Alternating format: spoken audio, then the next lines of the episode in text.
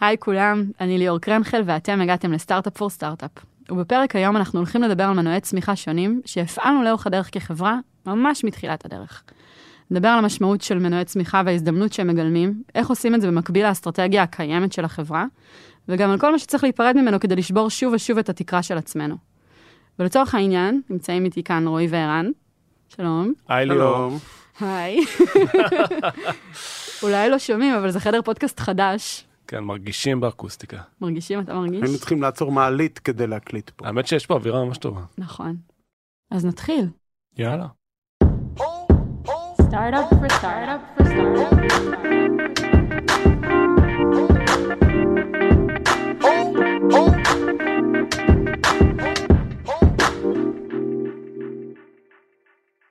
החשיבה הזאת על מנועי צמיחה מלווה אותנו כבר שנים, גם בסבבי גיוס, גם בישיבות board וגם בדרך שבה אתם מובילים את החברה, ורואים ממש לאחרונה ב off-site השנתי שלנו, פתחת את הסשן המרכזי באמירה, אם נמשיך לעשות בדיוק את מה שעשינו עד עכשיו, נגיע להכנסות של מיליארד דולר, אבל לא בהכרח נגיע לעשרה מיליארד.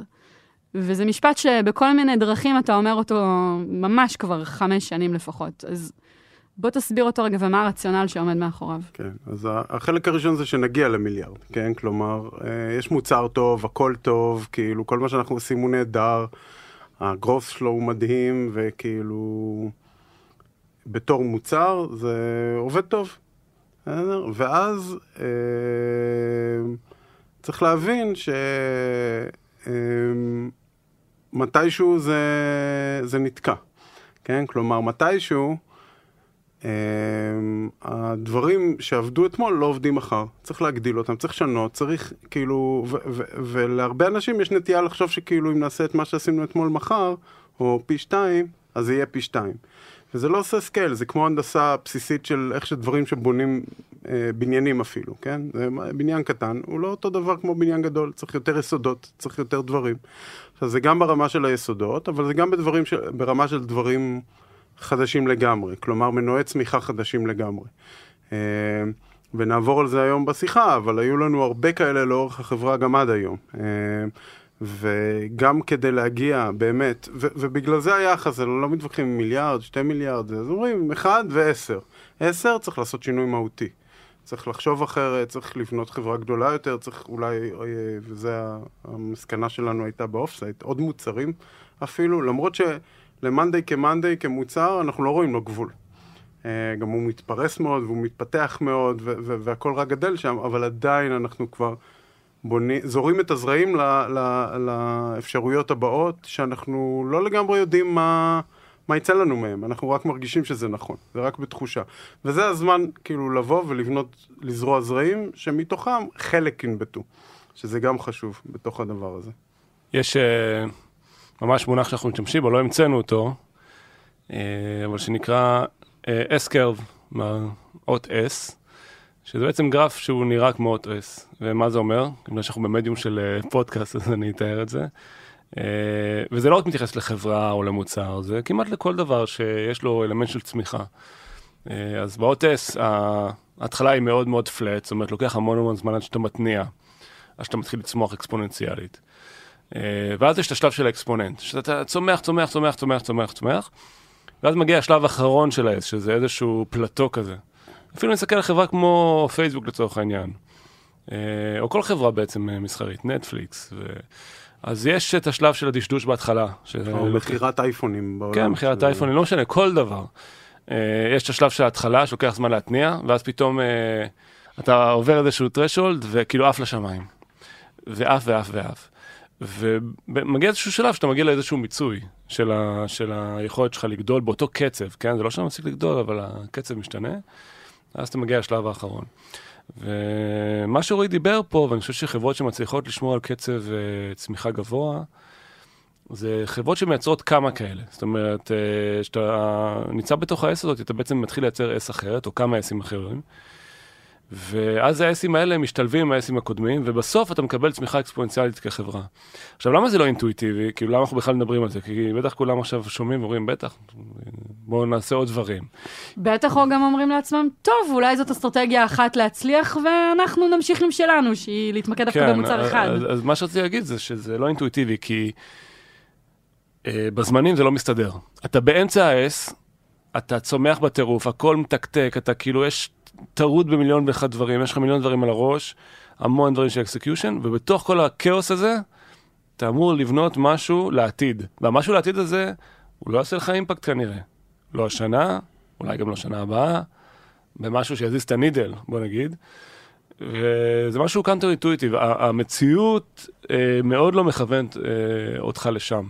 גם במאמץ וגם בגלל מה שרועי אמר קודם, שבשלב הזה שאתה בדרך כלל מתחיל להתניע את המנועים האלה, כל מה שקיים רק מתחיל להתפוצץ לפעמים אפילו. כן, כאילו נראה לך כן. שאתה לא רואה את הסוף אף פעם, ו... והתוכ... ו... ו... ואם את חושבת שורטר, שזה בעצם ה... השיחה פה, כן? אז את אומרת כאילו, אם אני משקיע פה אני מקבל הרבה, ואם אני משקיע שם, אני לא יודע מה אני מקבל. אולי אפילו מפסיד, כן. אני לא יודע, אני כאילו פשוט באמת לא יודע, מה שאני מפסיד זה את המאמץ. ו... וזה הקטע, אבל לי חשוב גם לציין שזה לא new product, כן? זה כאילו רוב ה S-curve שלנו, רק עכשיו הוצאנו עוד שני מוצרים, זה רק עכשיו. אה, היה להוסיף את ה sales, היה להוסיף המון ערוצים ב marketing, היה לשנות את המוצר לחלוטין, כלומר, אז זה לא, זה לא בהכרח עוד מוצר, כן? כאילו, זה לא... ובאמת בפרק היום זה מה שנעשה, נזכור כמה מהמנועים המרכזיים שאנחנו יצרנו לאורך השנים. בואו רק, לפני שנצלול לדוגמאות, בואו כן נזכיר גם מה המחירים הפוטנציאליים של לא לעשות את זה בזמן, או לא לעשות את זה בכלל.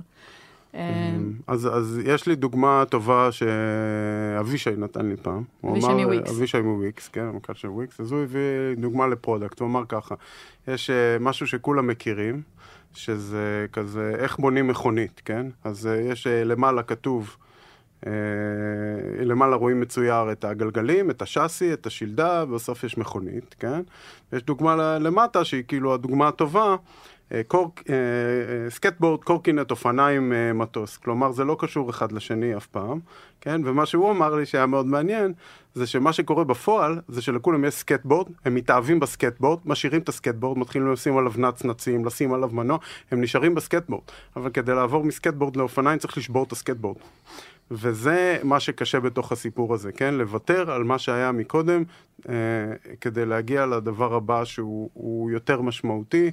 זה תמיד דורש, תמיד, לוותר על דברים. בוא נגיד שנגיע לחלק ה sales, אני אגיד מה אני ויתרתי וטעיתי, כן? כאילו, אבל אולי צדקתי לשלב מסוים, אבל לא צדקתי לשלב הבא, וזו הנקודה ה- המעניינת בתוך הסיפור, שצריך להבין שכדי לעשות את הקפיצה הבאה, צריך לעשות שינוי שהוא לפעמים כואב. ולפעמים סותר את כל מה שהאמנת בו דקה קודם. גם להיפרד מאמירות שנשמעו אני מאוד... אפילו אה, אגיד, זה תמיד כואב. כי אם זה לא היה כואב, היית עושה את זה כבר. ובגלל זה זה לא אינטואיטיבי. זאת אומרת, צריך ללכת נגד כן. הטבע שלך, כי אחרת היית כבר עושה את זה, אם זה היה כאילו איזושהי אבולוציה של משהו שכבר בוא שכבר נגיד, זה עשית. בטוח נגד האינרציה שהייתה לפני זה. אה, שבנתה את הדבר הקודם, כן? כאילו, כל אלה שעושים סקייטבורד, אומרים מה איתי, מה אני עושה, מה המשמעות של זה, איך זה עובד, איך זה מסתדר, ואם מוסיפים את הקורקינט על הסקייטבורד, אז איך הם עובדים ביחד, מה הקשר בין... פתאום יש המון friction בדבר הזה, המון המון המון. כן. וזה, רק אני אגיד עוד משהו קטן, שדיברנו עכשיו על דברים מאוד מאוד גדולים בתור S-curves, אבל זה גם המון המון דברים קטנים, ויכול להיות דברים, דברים בתוך uh, צוותים. אז אנחנו ניתן את כל הדוגמאות האלה. לא נכון. רק דברים גדולים ברמת החברה. אז נראה לי שבאמת, אה, בואו רגע ניכנס לדוגמה קטנה, אחר כך דרכה נבין עוד כמה דברים, ואז נמשיך לעוד דוגמאות. ואחת הדוגמאות הראשונות בסיפור של מאנדיי, בעצם שינוי שעשינו בחשיבה על המוצר. אה, אפילו הקלטנו על זה פרק בעבר, על השישה קולומים שהיו כאן במשך תקופה מאוד ארוכה, ומה נדרש כדי להבין שבעצם משישה לא עוברים לשבעה, אלא הופכים להיות פלטפורמה. אז אני, אני יכול לתאר את הכאב שהיה באותה תקופה לפני זה, אה, שהיה לנו כל כך אכפת מהמוצר, על כל פיקסל ישבנו שם ודיברנו שעות והבנו מה יהיה המשמעות שלו ושאנשים יאהבו את זה וזה. ו... אה, וגם התשתית עצמה אה, לא אפשרה להוסיף אה, עוד עמודה במהירות. כלומר, היה צריך לחשוב על זה ולקחת איזה חודשיים או הרבה זמן, כי היו המון אספקטים שהיו קשורים אחד לשני. ובסוף ראינו איזה מתחרה אחד שבא ושם אה, 12 קולומים, או לא יודע כמה היה להם, 15, משהו כאילו... עכשיו, זה היה סתם תירוץ, כי כאילו רוב הקולומים שלהם זה היה פחות קולומים שהם אה, מידלו אותם, אבל זה עצבן אותנו. אה, ואז מתוך זה שממש נמאס לנו מזה, ככה זה עזר לנו לגייס את כולם, וכולם הבינו שכולם, זה גם מעצבן אותם.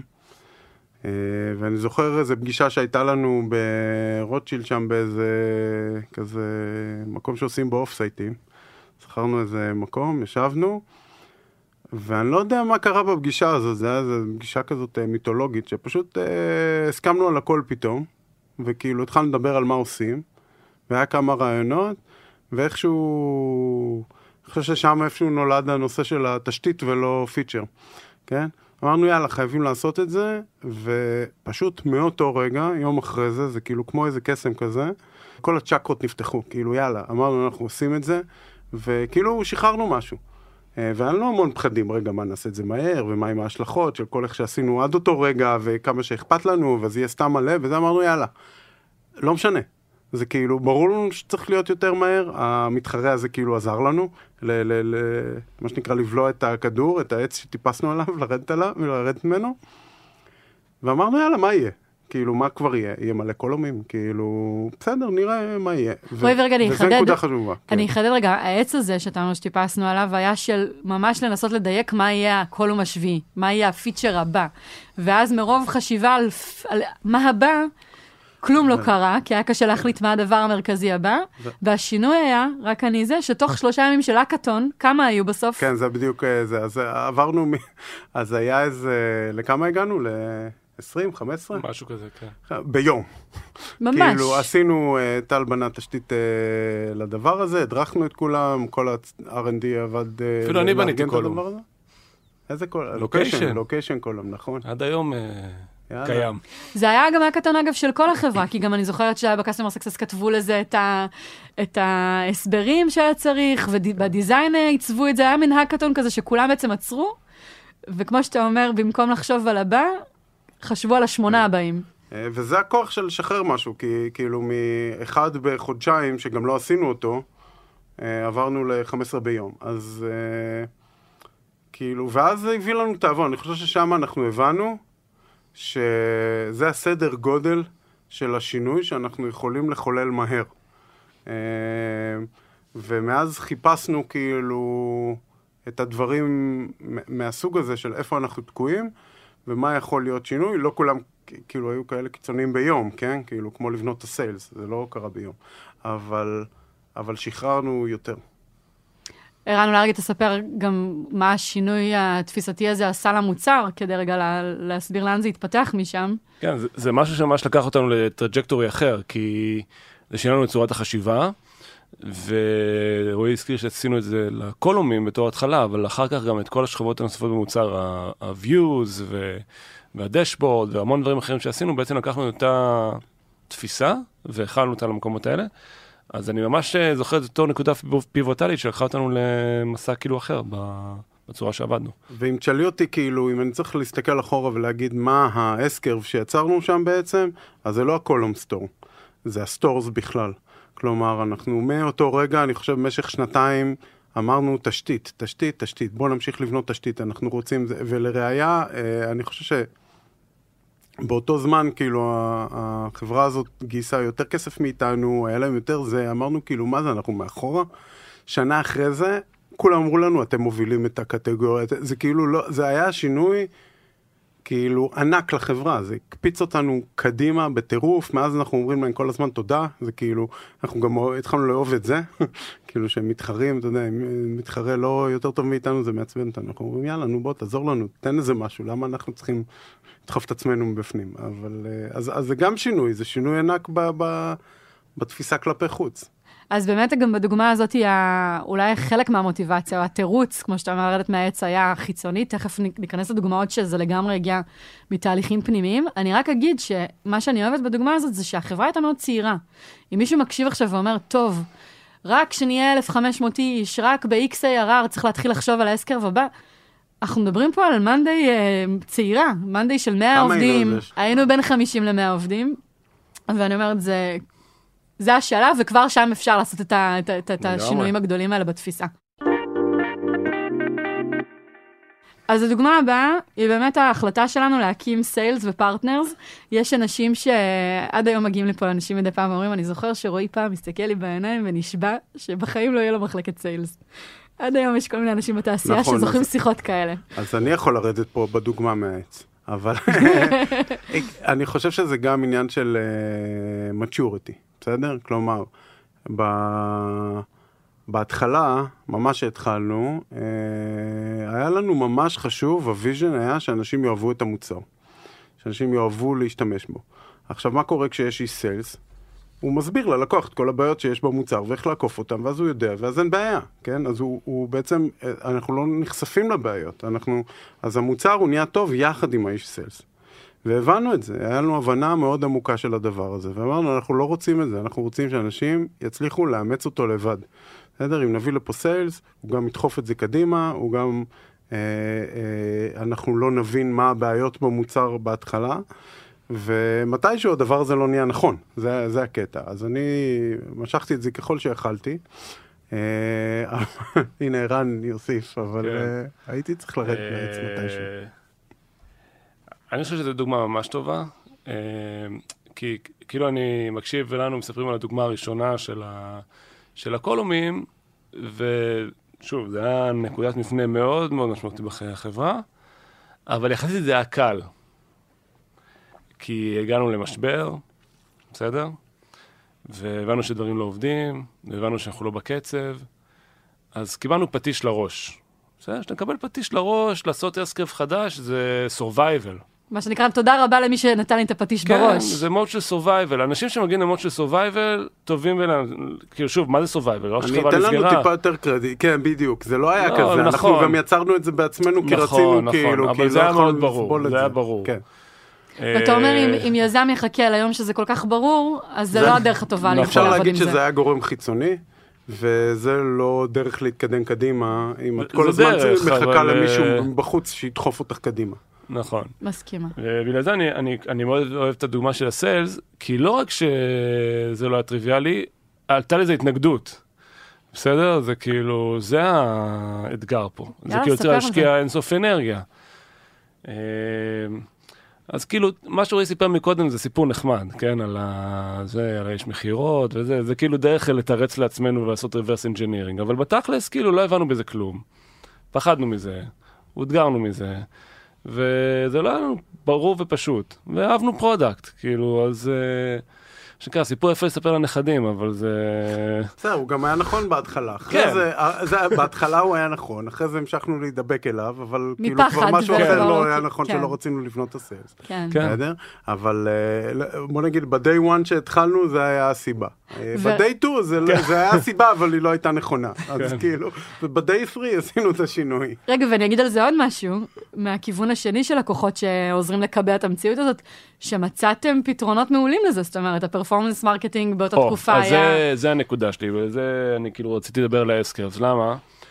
כשאנחנו התחלנו את ה sales לפני ארבע שנים נגיד, החברה הייתה בתחילת ה S-curves. performance marketing, העלינו את התקציב, עלו הסיינאפים, עלו הסיינאפים על ה-ARR, החברה צמחה לא יודע כמה אחוזים, 300 אחוז. כל מה שיכולנו לעשות זה להשקיע יותר כסף ב performance marketing, והכל היה טוב. המשקיעים ו... ציפו לזה, זה לא שהיה איזה כוח כן, חיצוני בחזרה שנייה. ממש ל... לא. ובאותה נקודת זמן הבנו שאנחנו צריכים לעשות את הסיילס. עכשיו, אה, אני לא יודע מה, אני לא זוכר, בסדר, מה הביא לאיזושהי הבנה עמוקה שצריך לבנות את זה, אבל אני זוכר ממש שזה ישב לי חזק, ואני ורועי, כאילו, הבנו שחייבים לעשות את זה בחברה. הבנו. ו... אנחנו הצגנו את זה לבורד, כי זה לא שהבורד בא ואמר, אתה צריך לעשות סיילס, אנחנו אמרנו לו, תקשיב, אנחנו רוצים, אמרנו לבורד, אנחנו רוצים לבנות פה ארגון מכירות כאילו מסיבי בחברה. ו... תשמע, זה גם לא היה פשוט uh, בינינו. אחרי זה אני אקח גם uh, אסקרף שאני לא זיהיתי, אבל uh, כאילו, אתה יודע, גם, גם אני זוכר שהרבה פעמים אני ואתה התווכחנו, כאילו, כן, אתה כן, לא, לא אהבת את זה בהתחלה. המקום שאני לקחתי, זה המקום שאמרתי עם המוצר, ו... כאילו הייתי בתקופה הזאת, ראיתי את הבעיות. הם היו, נתקלנו גם בכל הבעיות האלה, אבל במקום לרצות לפתור אותם, אמרתי שכאילו... התחפרת עוד יותר כן, בסיפור. כן, אהבתי את הבעיות, אז כאילו, וזה היה העניין. ואני חושב שנתקלנו בהמון בעיות, אם אנחנו עכשיו נתחיל לספור את הבעיות שלנו עם ה sales, וה performance marketing ביחד, ואיך זה לא עושה קניבליזציה, ואיך מודדים את זה, ומה הדוגמאות שלנו בתור חברות, ואיך אפשר לבנות חברה אחרת שהיא עדיין אוהבת את ה... no touch וכאילו גם sales, שזה לא היה טריוויאלי ולא היו לנו דוגמאות אז. אז כאילו, זה היה חששות אמיתיים, אבל, אבל כאילו, לא רציתי את זה. אבל המורכבות פה יותר עמוקה, למה? כי תראי לך אה, שיש מלא עובדים בחברה, R&D, product, designers, שבמשך שנים שומעים אותי ואת רועי אומרים שאנחנו לא רוצים sales. אז מה קורה עם הזמן? מתחילים להאמין לזה. עכשיו אתה פתאום בא ואתה אומר, אני רוצה לעשות סיילס. ואז פתאום אתה מקבל התנגדויות מבפנים. כאילו, רגע, מה, אנחנו נהרוס את המוצר, הוא כבר לא יהיה טוב, כבר לא יהיה no touch, מיליון ואחת חששות. כל מה שאתה סיפרת להם. בדיוק. אקו של הדברים האלה. אתה פתאום מוצא לעצמך שצריך להילחם בארגון בשביל לקדם יוזמה בתוך הארגון. וללכת עם המון אנרגיה ושיגעון זה יקלוט, בשביל משהו שלא יעשה כלום, אפס אימפקט השנה ושנה הבאה, והוא שאולי בכלל ייכשל. בסדר? אז ערן, איך אתם מחליטים, ותקחו רגע לחשוב, כי בתוך כל הדבר הזה, מאוד קל לעצור, ומה שנקרא, כולם היו תומכים, אם הייתם עוצרים, בדקנו, לא צריך להקים פה ארגון מכירות, איך אתם מחליטים באותו זמן להשקיע את כל מה שנדרש בשביל כן לפתוח את המנוע צמיחה החדש אז, הזה. אז פה זה רגישה שלנו הכללית, זה כל מה שנדרש זה לא הרבה, זה להתחיל, בסדר? זה לזרוע את הזרע ולראות איך הוא מתקדם, בסדר? ואחרי זה על בסיס הצלחה להאיץ. אז הצלחה אחת הייתה לנו, ואולי עוד כמה. פשוט אמרנו בוא נגדיל את זה, כאילו בוא, בוא נראה מה, מה, מה זה אומר ונשים את המנגנוני אה, ולידציה לראות שזה באמת שומר את האיכות, שלא מתחילים uh, לעשות פריוריטי לזה, וגייסנו את כולם, ולאט לאט זה לא היה קל. זו דוגמה שנפלו... למשהו שלא השתנה ביום. אני חושב שנפלו לנו עוד כמה אסימונים, כי... שוב, קשה, קשה נורא להיכנס ל mindset של אותה תקופה, כי זה לפני הרבה זמן, והיום הכל נראה לי נורא נורא טריוויאלי. אבל אני חושב שנפל לנו עוד אסימון, ואני חושב שפה מאוד משלמת ראייה לטווח ארוך, אני זוכר שלי נפל האסימון שאתה עשית את ה dashboard של להגיע למיליארד דולר ARR. אתה יודע, אמר, אמרת, נגיע ל-10 מיליארד עכשיו, אם נשנה, ולמיליארד, אה, אם לא נשנה. לפני ארבע שנים אמרנו, נגיע ל-100 מיליון אם נמשיך כמו שאנחנו, ולא נגיע למיליארד אם לא נמשיך כמו שאנחנו. וכשאתה מתחיל לחשוב ככה, אתה אומר, רגע, מה נדרש להגיע למיליארד? ואז אתה אומר, טוב, אני אמשיך לעשות performance marketing, אז אני אעשה פי 2 performance marketing, אני אעשה פי 3 performance marketing, ואז אתה מבין, רגע, כמה לקוחות אני צריך להביא בשביל fucking להגיע למיליארד, כאילו זה מלא לקוחות, כמה כסף אני צריך לעשות ב performance marketing, ופתאום אתה אומר, רגע, אני לא יכול להמשיך כמו שאני ממשיך. ואז פתאום זה הופך להיות ממשהו כזה של, אני עכשיו בטירוף ובשיא הצמיחה, למשהו של, הדבר הזה הולך לתקוע אותי. עוד כמה שנים. וגם הסתכלנו על כל החברות שכן הגיעו למספרים האלה, לכול, guess what. הם לא מטומטמים. אז כן. אמרנו, בסדר, אנחנו, יש פה גם משהו, אני חושב שבנקודה הזאת, שאמרנו אנחנו לא מבינים אותו, אנחנו לא מכירים אותו, אבל אנחנו צריכים לעשות אותו. ערן, כמה שנים קדימה מסתכלים? חמש, עשר, שנה? אה, כדי להפעיל את המנגנון הזה שדיברת עליו עכשיו, כן, של כן. לזהות את ה- את התקרה כשהיא עוד לא פה. תשמעי, אני חושב ש... תראה, אני ורועי, לא חושב שאנחנו מסוגלים להסתכל עשר שנים קדימה, חמש בלחץ, אבל uh, בדרך כלל מספיק, אם אתה באפגרוף, מספיק שנתיים שלוש בשביל להיתקע בקיר. אבל גם אה, אני לא חושב שזה עניין של זמן, שימי יעד שהוא פי עשר יותר גדול, ותעשי working backwards לזה, עזבי את הזמן. כן. וזה, וזה אולי כאילו נקודה ששווה ככה שנכניס בין הסיפורים, שאנחנו ממש התמכרנו לזה. זאת אומרת, אנחנו הבנו שזה לא משהו שמדי פעם צץ איזושהי יוזמה, זה משהו שהחברה צריכה לעשות כל הזמן באופן רפטטיבי. וממש בנינו את החברה ואת הצורה שאנחנו חושבים על החברה אה, בשביל לאלץ את הדבר הזה. אז אתה אומר, אוקיי, אז יש את הדבר הזה שאני אומר, אני רוצה לעשות פי עשר. אבל יש גם יוזמות קצת יותר קטנות, בסדר? איך אתה גורם ל marketing אה, לחשוב על דרכים חדשות לעשות marketing? איך אתה גורם ל-R&D לחשוב על דברים, לייצר S-curves בתוך העולם שלהם? ופה, שאנחנו ממש אה, בונים את החברה וממדלים אותה בצורה כזאת, כדי להכריח את עצמנו לחשוב בצורה הזאת. מה זה אומר? כשאנחנו באים לשנה מסוימת ורוצים לקבוע יעדים, אז יש שני דברים שאנחנו עושים בשביל לייצר סיטואציה שהחברה מייצרת S-curves חדשים. אחד, זה שאנחנו בונים תקציב מלמטה למעלה. זאת אומרת, יושבים עם כל המנהלים ואומרים, אוקיי, נגדיל ככה, נעשה ככה, נגדיל performance marketing, נגדיל sales, ויוצא לך מספר X. ואנחנו אומרים, בוא נעשה 150 אחוז X נגיד, בתור יעד. אז אם נגיד אה, עשינו כזה תקציב bottom-up, יצאנו שהשנה, סתם אני זורק מספר, שלא יהיה קשור למציאות, נגיע ל-200 מיליון, ואנחנו אומרים, בוא נעשה חברה משוגעת. מה צריך שיגיע ל-300 מיליון דולר ARR סוף שנה? ואז קוראים לך, מה, איך 300 מיליון דולר, זה לא הגיוני, זה צריך, אי אפשר להשיג את הכמות האנשים, אפשר לעשות performance marketing. ואז אנחנו אומרים, נכון, אבל אם אנחנו רוצים עדיין להגיע ל-300 מיליון דולר, מה הדברים שצריכים לעשות שהם מעבר למה שאנחנו עושים היום? ואז אנשים מתחילים לחשוב, וזה מאלץ אותם לחשוב out of the box, ולבוא עם יוזמות חדשות. עכשיו, למה אני מאוד מאמין בזה? כי היוזמות החדשות האלה הן אומנם נקודתיות בקונטקסט של החשיבה של התקציב, אבל כולם חושבים קדימה. והרבה מאוד מהדברים שנולדו כתוצאה מזה, שירתו לנו שנים קדימה, הפכו להיות מנועי צמיחה עיקריים. Uh, רק השנה אני יכול לתת דוגמה, שמנו גם יעד שהוא מאוד stretch. רגע, אמרתי שיש שני דברים, אחד זה לשים יעד stretch, והשני, שזה לא פחות חשוב, בתבשיל הזה, מה שנקרא, עוד מרכיב, זה להתחייב על היעד. אנחנו באים לבורד, ואנחנו לא מציגים לו את ה... 200 מיליון, דול, 200 מיליון דולר כן. שאנחנו בטוחים לגביו, שכל מה שצריך לעשות זה להגדיל כמות האנשים, אומרים לו 300, ואז אתה אומר, רגע. לא, וגם לא עושים מה שהרבה חברות, uh, ישבתי בכמה בורדים עושות.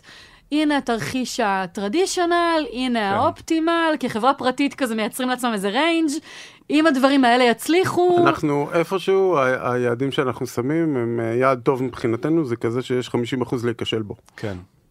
ואז זה מכריח אותך לחשוב מחוץ לקופסה. לא 90 אחוז, 50 אחוז. כן. סתם דוגמה, שמנו יעד מאתגר. אז בא יוני שהוא ה-VP marketing, אמר, טוב, נרים יוזמה חדשה, Outbound, מה זה Outbound? כל כל מיני לקוחות.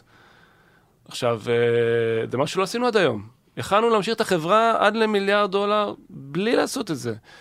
אבל אתה מסתכל החוצה, הנה, דוגמה שהוא רואה, אתה רואה מלא חברות עושות כן. את זה. והוא אומר, השנה זה הביא לנו, לא יודע, 3 מיליון דולר. מה זה 3 מיליון דולר לתוך הרבניו שלנו? אפס. אבל אולי שנה אחרי זה זה יעשה 20, שנה אחרי זה יעשה 50. יש חברות שזה להיות... הקול שלהם. בדיוק. וזה הנקודה. עכשיו, אני רוצה לחדד כמה מהדברים שאמרת, כאילו, בדרך כלל, וזה נוגע לנקודה שאמרתי, מסתכלים על העבר וממנו גוזרים את העתיד. זה הבעיה פה. כשבונים תקציב bottom-up, אז uh, סתם, ל marketing uh, מגדילים ב-X שהוא הגיוני להגדיל את ה performance marketing, ב sales מגדילים uh, זה, ואז דוחפים הכי חזק שיש ומגדילים quotas של אנשים וכמה נגייס ולוקחים את הכל קדימה, ואז מגיעים למספר שהוא נראה בלתי אפשרי או, או stretch מטורף. ואז עליו אנחנו שמים עוד את ה... וזה ה-200, ואז שמים על זה את ה-300, זה נראה כאילו אומרים, מה, אתם רוצים שנהרוג את האנשים והם גם לא יגיעו לזה? זה לא הגיוני. אומרים, כן, עם מה שעשינו בעבר. וזה הפואנטה. אז לשים יעד, הדרך, גם ב performance marketing, back in the day, אה, וגם היום, אנחנו... אני לא אוהב לשים יעדים שהם 10% אה, כל חודש, או 5% כל, או משהו שהוא אינקרמנטלי פשוט. למה? כי תמיד קל להגדיל ב-10% את ה performance marketing, בסדר? כאילו לא קל, זה יוצא לא טוב וזה, אבל זה כאילו הפתרון המתבקש. הפשוט, כן. אבל אם אומרים פי שתיים בחודש, שזה, עשינו את זה כמה פעמים, עשינו את זה בכמה שנים, כמה פעמים, אה, זה, אני, זה עושה שתי דברים, בסדר? ואני חושב שזה גם חשוב בתוך הקוקטייל. אחד, זה אומר לאנשים, תשמעו, זה לא הגיוני שאפשר לצפות מכם לעשות את זה. הרי יש הרבה פעמים את הקטע הזה של תתחייב לי שזה מה שיהיה. ואז אני תמיד אקח אחורה, כי כאילו אני לא יכול להתחייב. ליד כזה אף אחד לא הגיוני שיבקש להתחייב איתו. כן. ואז קורה משהו נהדר אם מנהלים את זה נכון, שזה נהיה חיובי. יאללה, אין לי סיכוי לעמוד בזה גם ככה. יאללה, בוא נעשה את זה, פתאום משחרר, משחרר את הראש. אנשים חושבים גם... על דברים יצירתיים, מנסים לחשוב מחוץ לקופסה, למה? כי הם לא חושבים שהם יהיו לא בסדר אם לא יצליחו. כן. וגם אני חושבת, רועי, שזה פונה, זה מפעיל אזורים אחרים במוח. כאילו, המקום הזה של אינרציה שאנחנו מדברים עליו הרבה, גם לחברה יש אינרציה, גם לבני אדם. אם אתה אומר לי, תעשי אותו דבר, רק טיפה יותר מהר, רק תגבירי קצת את הקצב, את הווליום וזה, אני, המוח שלו נכנס לאוטומט, כי כבר עשיתי את זה, אני יודעת מה אני צריכה לעשות. אני טיפה, גם אם אני לא שם לב, נהיית מטושטשת. זה קצת כמו להעביר את הפודקאסט אה, מחדר לחדר, פתאום כזה סביבה חדשה, שמים לב לכל מיני דברים בחדר, וכשאתה בא ונותן לי יד בלתי אפשרי, פתאום, כמו שאמרת, אזורי היצירת... אני צריכה לגייס את כל, את כל הכוחות שבי, ו, ובדרך כלל התוצאה של הדבר הזה, אנחנו רגע לא מדברים על, על האנשים, אבל הם חשובים, שזה אפילו יותר קל ממה שהם חשבו. כאילו, בדרך כלל כשמצליח משהו כזה, כמו כן. שאמרת, זה לא חוכמה, מה, אנשים אומרים לעצמם, מה, זה היה ממש כיף, זה היה ממש קל, ו... זה היה ממש אינטואיטיבי. ופה אני רוצה לתת את המתודולוגיה שאנחנו עושים את זה, אנחנו פותחים בורד במאנדיי, אה, רושמים מלא רעיונות, בלי להגיד אם הם טובים או לא. פשוט כל אחד שיש לו רעיון למשהו, סבבה. שמים ליד כל רעיון את ה impact שהוא יביא. בין נניח אם זה ב marketing אז בהגדלת sign-up ים, אם זה ב sales בהגדלת, אה, לא יודע, מכירות או וואטאבר, את האימפקט, כן? ואת ההסתברות ש-high או low probability, כן? וככה איכשהו עושים רשימה כזאת שהסכום של התוצאות שלה אמור להיות גדול מה-300, הוא אמור להיות יותר אה, אה, גדול, ואז עושים את כל מה שאנחנו מאמינים בו בסופו של דבר, שזה המון. אה, ובסוף מה שקורה, ומה שקרה לנו המון פעמים, זה שאו שמשהו אחד שההסתברות שלו הייתה לא הגיונית, או שהוא לא הייתה ברורה, או ששמו עליו איזשהו מספר, כי אף אחד באמת לא יודע מה האימפקט של משהו יהיה. הוא הצליח, לפעמים היו לנו 20 דברים, אחד הצליח ושבר את כל השיאים של כולם ביחד, כאילו כאלה דברים.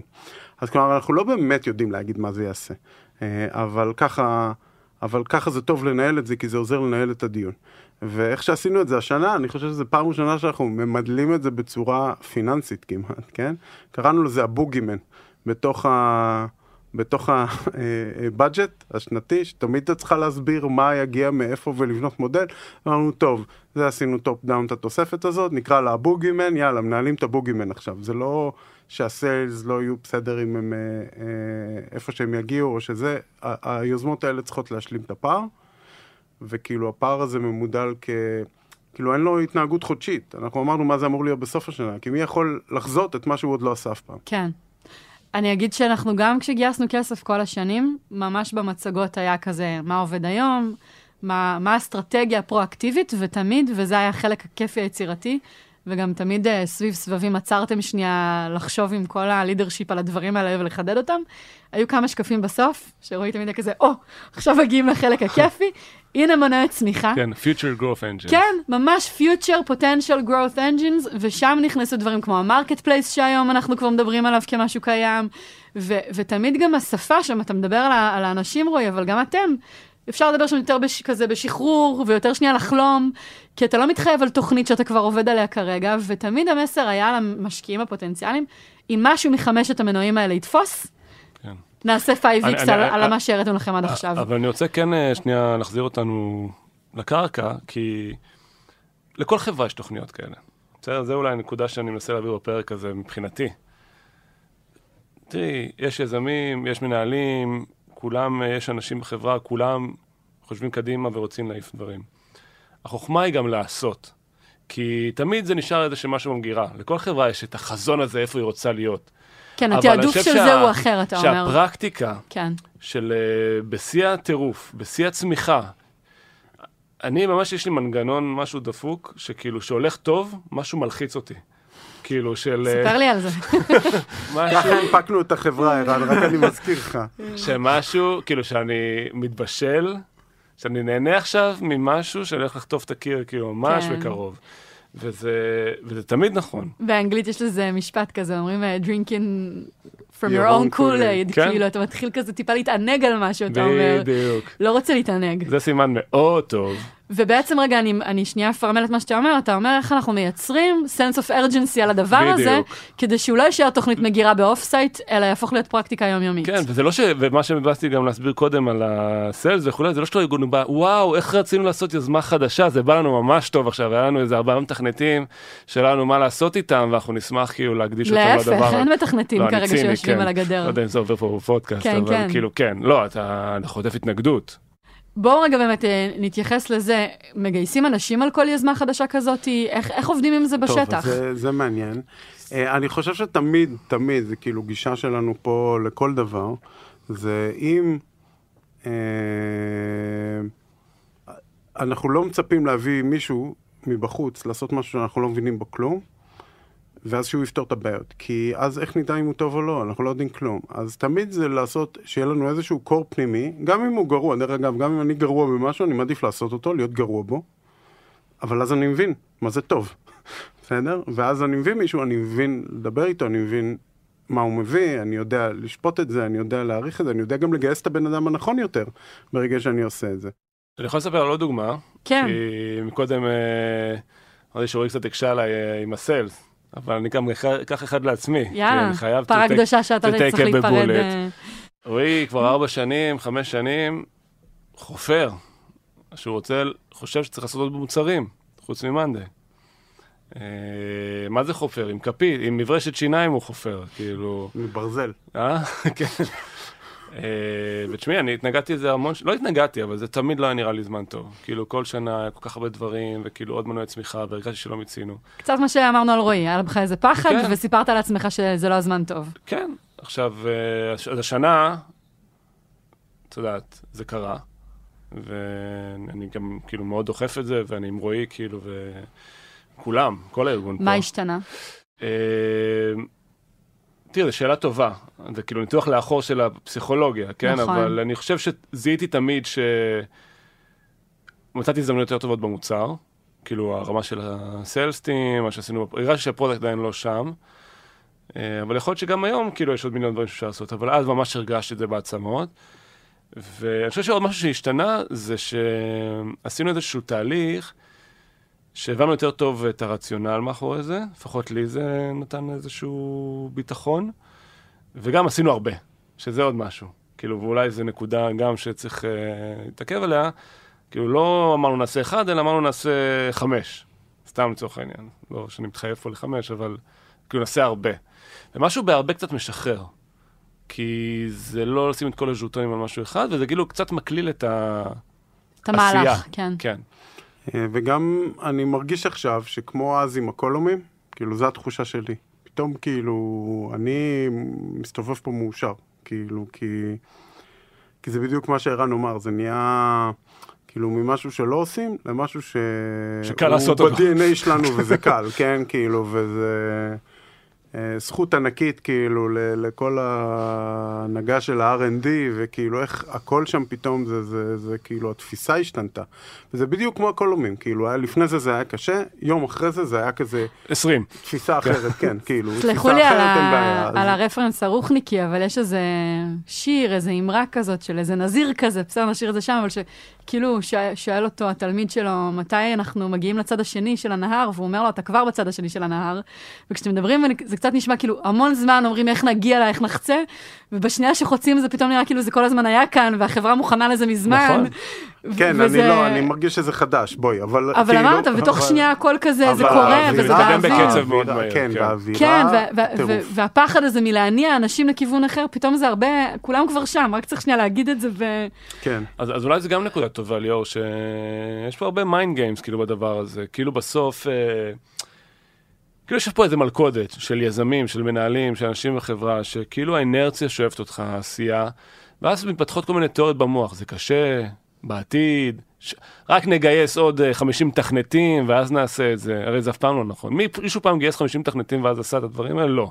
פשוט צריך יום אחד לקום, ולהחליט לעשות את אה, זה. זה המוצרים החדשים ששחררנו עכשיו, אה, לא הרבה מתכנתים אה, בנו. נכון, אבל זה העניין, שני שאתה- מתכנתים בנו כל אחד מה...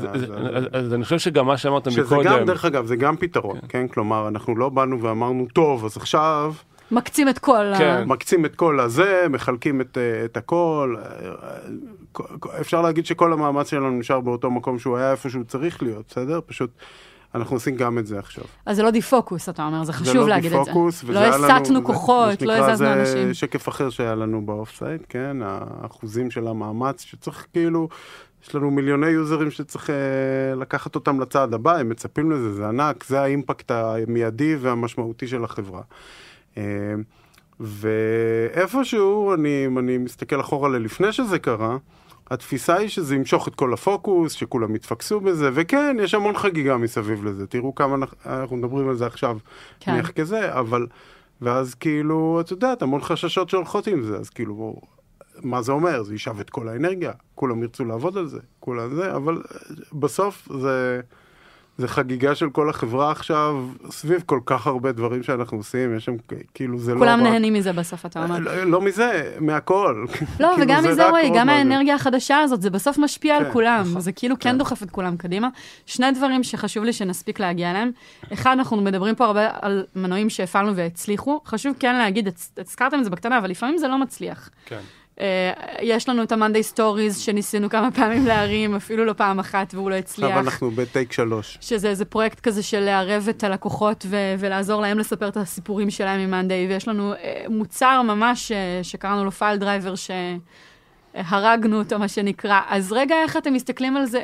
מלא שאלות יש לי על זה, רק זה זה פרק, אבל דברים כמו, מתי מבינים שזה לא עובד וצריך לדעת לרדת גם מעץ של, הנה, מנוע צמיחה שלא יצמח, ואיך מספרים לעצמנו על הדברים האלה? אז, מה, אז אני חושב? שהגישה היא אחרת, כן? היא להבין שזה לא יצליח, כן? כאילו איפשהו. כלומר, לעשות מלכתחילה. רשימה, כן, לעשות רשימה, כמו שאמרתי, של 20 ולדעת, כאילו... 20 דברים שאנחנו מאמינים בהם, שבאנו לעשות אותם, כן? גם כל הדברים שנכשל, שאמרת שנכשלו, היה כיף לעבוד עליהם, זה היה עם פשן והיה זה, ועשינו משהו טוב. השוק לא אהב את זה, זה לא עניין, או גילינו שהשוק שחשבנו שהוא שם הוא לא שם. אבל אה, להבין שלא תמיד אנחנו יודעים what will move the needle, כן? אה, באמת. וצריך לנסות דברים, ואחד מהם יצליח. אז זה חלק מהדרך, זה לא איזה משהו שצריך להתאבל עליו. אז אני חושב שכאילו כל עוד אנחנו מונחים אימפקט ולהבין שזה יפגוש את השוק, לא להתאהב בעשייה עצמה אלא בתוצאות, להיות מוכוון הצלחה, אז אה, מבינים את השיעורים הנכונים בזמן הנכונים, ואם אנחנו לא תולים, וזה עוד משהו שאני רואה חברות מסוימות עושות, כן? בגלל שזה כל כך קשה, שמים מלא אנשים על פרויקט אחד וזה, ואז גם קשה להודות שהוא נכשל. ומהירות פה זה קריטי, וזה אולי נקודה שאנחנו לא דיברנו עליה פה, אבל היא קשורה מאוד מאוד מאוד, זה אחד הדברים, אני חושב שדיברנו עליהם יותר מהשינוי שעשינו עכשיו, דיברנו על הספיד. כמה חשוב הספיד, כמה חשוב לדחוף דברים מהר ולראות אותם מהר. עכשיו בואו בוא ניתן את הדוגמאות, כן? את ה-work forms, מוצר ששחררנו עכשיו, פחות מחודשיים היה שם צוות של uh, תותחים שהרים אותו. מוצר שלם שמתחרה עכשיו במוצרים אחרים. האם הוא מושלם? לא. האם הוא בחוץ? כן. האם הוא מרגיש כמו מתחרה שלהם? כן, שזה מדהים, בחודשיים. Uh, ויש את uh, נועם שהרים את פייל uh, דרייבר שנכשל, אז הוא הלך והרים את Canvas. Uh, אז זה גם חשוב, המהירות הזאת. כן, אם הוא היה עובד על זה שנתיים, זה היה פחות טוב. כן. אני כן אצטט משפט שתן כבוד לאבא שלי דווקא. הופה. הוא אמר לי משפט שנחקק אצלי. אה, הוא פשוט עבד בתעשייה אווירית, ואמר לי שאוהבים שאני מדבר על אסטרטגיה. את יודעת, מוסד אה, ממשלתי. לדבר על אסטרטגיה, כן. אהבתי, כן. בכוונה אני אומר את זה ככה. כן, ברור. אה, הוא אמר לי, תשמע, הוא אמר את זה גם שם בתעשייה אווירית, והוא אמר לי משפט שנשאר איתי, הוא אמר לי, תראה, בסוף אסטרטגיה זה לא מה שאתה מדבר, זה מה שאתה עושה. אז אתה יכול לדבר כמה שאתה רוצה על העתיד והאסטרטגיה, אבל בסוף האסטרטגיה שלך בתור חברה באמת, זה מה שאתה עושה. אז אם האסטרטגיה שלך לעשות סיילס, אז זה לא משהו שבמצגת, כאילו, שיקרה עוד שלוש שנים. זה נחמד. תעשה סיילס, כאילו, אם האסטרטגיה שלך זה עוד מוצרים, תעשה עוד מוצרים עכשיו. כי אחרת זה לא באמת האסטרטגיה שלך. כאילו, אם זה לא מה שאתה עושה עכשיו, זה לא באמת האסטרטגיה שלך. וזה חזק. כאילו, אני חושב שההבנה שהדברים האלה לוקח להם זמן להבשיל, מכריחה אותנו עכשיו להתמודד עם דברים אסטרטגיים. ומה שאורי אמר, על ידי זה שאתה מקטין את הלחץ, את כמות האנשים, את המורכבות, פשוט אה, ממשיך לצבור ביטחון לאורך זמן, במקום להיאחז באיזה משהו שיום אחד תעשה איזשהו פיבוט מאוד מאוד חזק. ליזם או יזמת שיושבים כרגע מקשיבים, אומרים, זה מוקדם לנו מדי, מוצאים איזה עץ לטפס עליו, כל אחד מכם כאן נדגים עצים. מה הדבר האחד הזה שאתם רוצים להגיד להם? אני אגיד כמה דברים. אחד, אה, כאילו אנחנו מדברים על הפוזיציה שלי ושל רועי ברמת החברה, זה רלוונטי ברמה ה-VP, זה רלוונטי ברמת הגרופ לידר, זה רלוונטי ברמת ה-team לידר, בסדר? זה רק לתת קונטקסט. כל אחד ברמה שלו נופל באותם מקומות, mm-hmm. ויש לו את הצורך ולחשוב קדימה ולחשוב על המנועי צמיחה העתידיים שלו. ושתיים, אני אגיד, אה, תכשילו את עצמכם. מה זה אומר תכשילו? שימו יעד אגרסיבי של פי 10 תוך שלוש שנים. תבינו מה נדרש, reverse engineer. שימו אה, יעד מאתגר להשנה, תבינו מה נדרש. תכשילו את עצמכם על, וככה תצליחו. ותעשו עכשיו, כי אחרת זה לא באמת האסטרטגיה שלכם. אז כל מי שמאזין עכשיו ואומר, בעתיד אני אעשה את זה, זה יהיה העתיד, עכשיו אני בטירוף, אין לי זמן, זה הזמן. זה הזמן, וכל התירוצים שאתם אומרים לעצמכם, זה הגנות. זה הזמן. זה הזמן, מקסימום, מקפלים. כן, אני, אני מאוד מתחבר למה שאתה אומר, אה, כאילו, אבל אה, זה נשמע מבחוץ כמו חוסר פוקוס, כן? הרבה פעמים, זה. זה של זה. עכשיו, תמיד שאלו אותנו על כל מה שאנחנו עושים, עכשיו אני אומר, יש דברים שהם באמת חוסר פוקוס, בסדר? זה כאילו, קשה לדעת מה, ללכת להתפזר על הרבה דברים וכאלה, אבל זה לא מה שאנחנו מדברים עליו פה, רק כדי לכ... לכוון את הדבר הזה, כלומר, זה להגיד, יש משהו אחד מוצלח, בוא נעשה עוד מוצלח. לא, בוא נעשה 20 דברים, ונשכח גם את מה שעשינו ונתפזר. אה, אז, אז זה למצוא את הדברים המוצלחים ושמתלהבים מהם. אני חושב שכאילו... צריך למצוא דברים שמתלהבים מהם. כן, זה טיפ טוב. הבאנו פה מלא סוגים שונים של דברים וסיבות שונות של דברים שהתלהבנו מהם, מ- אבל... או שהבנו. אה, אני חושב שזה מביא אנרגיה, זה כיף. ברגע שעושים, שעוברים את הגבול הזה, זה נהיה כיף. אז יודעים שעשינו את זה, כן? כאילו, זה... לפני זה זה כואב. יש לי גם טיפ, הרבה פעמים הדברים האלה כבר נמצאים במסדרונות, כן? הרבה דברים bottom-up קורים, כן. וזה רק לחדד הקשבה, כי כמו שאתה אומר, הרבה מה passion שקורה בשטח, ולפעמים איזה עובד או עובדת שבא ויגידו, וואו, בדיוק דיברתי עם איזה לקוח, והיה איזה insight, לפעמים זה שם מתחיל, ב insight הזה, זה משהו קטנטן, או איזה חברה שאומרת, וואי, הלוואי והייתי יכולה לבנות on top of Monday, בום marketplace.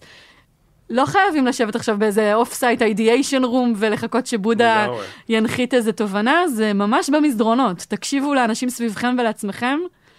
אמ, ברור, צריך לחשוב על S-curves ולעשות אותה. וזה כן משהו שצריך להקדיש עליו חשיבה. כלומר, אני לא חושב שזה כאילו... יקרה על הדרך. זה בא עף, עף עלינו מלמעלה, זה המון המון חשיבה על מה העתיד, כן? ואז לעשות אותו. עכשיו. אתמול. תודה לכם. תודה ליאור. תודה רועי, תודה ערן. תודה ליאור. תודה שהאזנתם. Startup for startup for startup.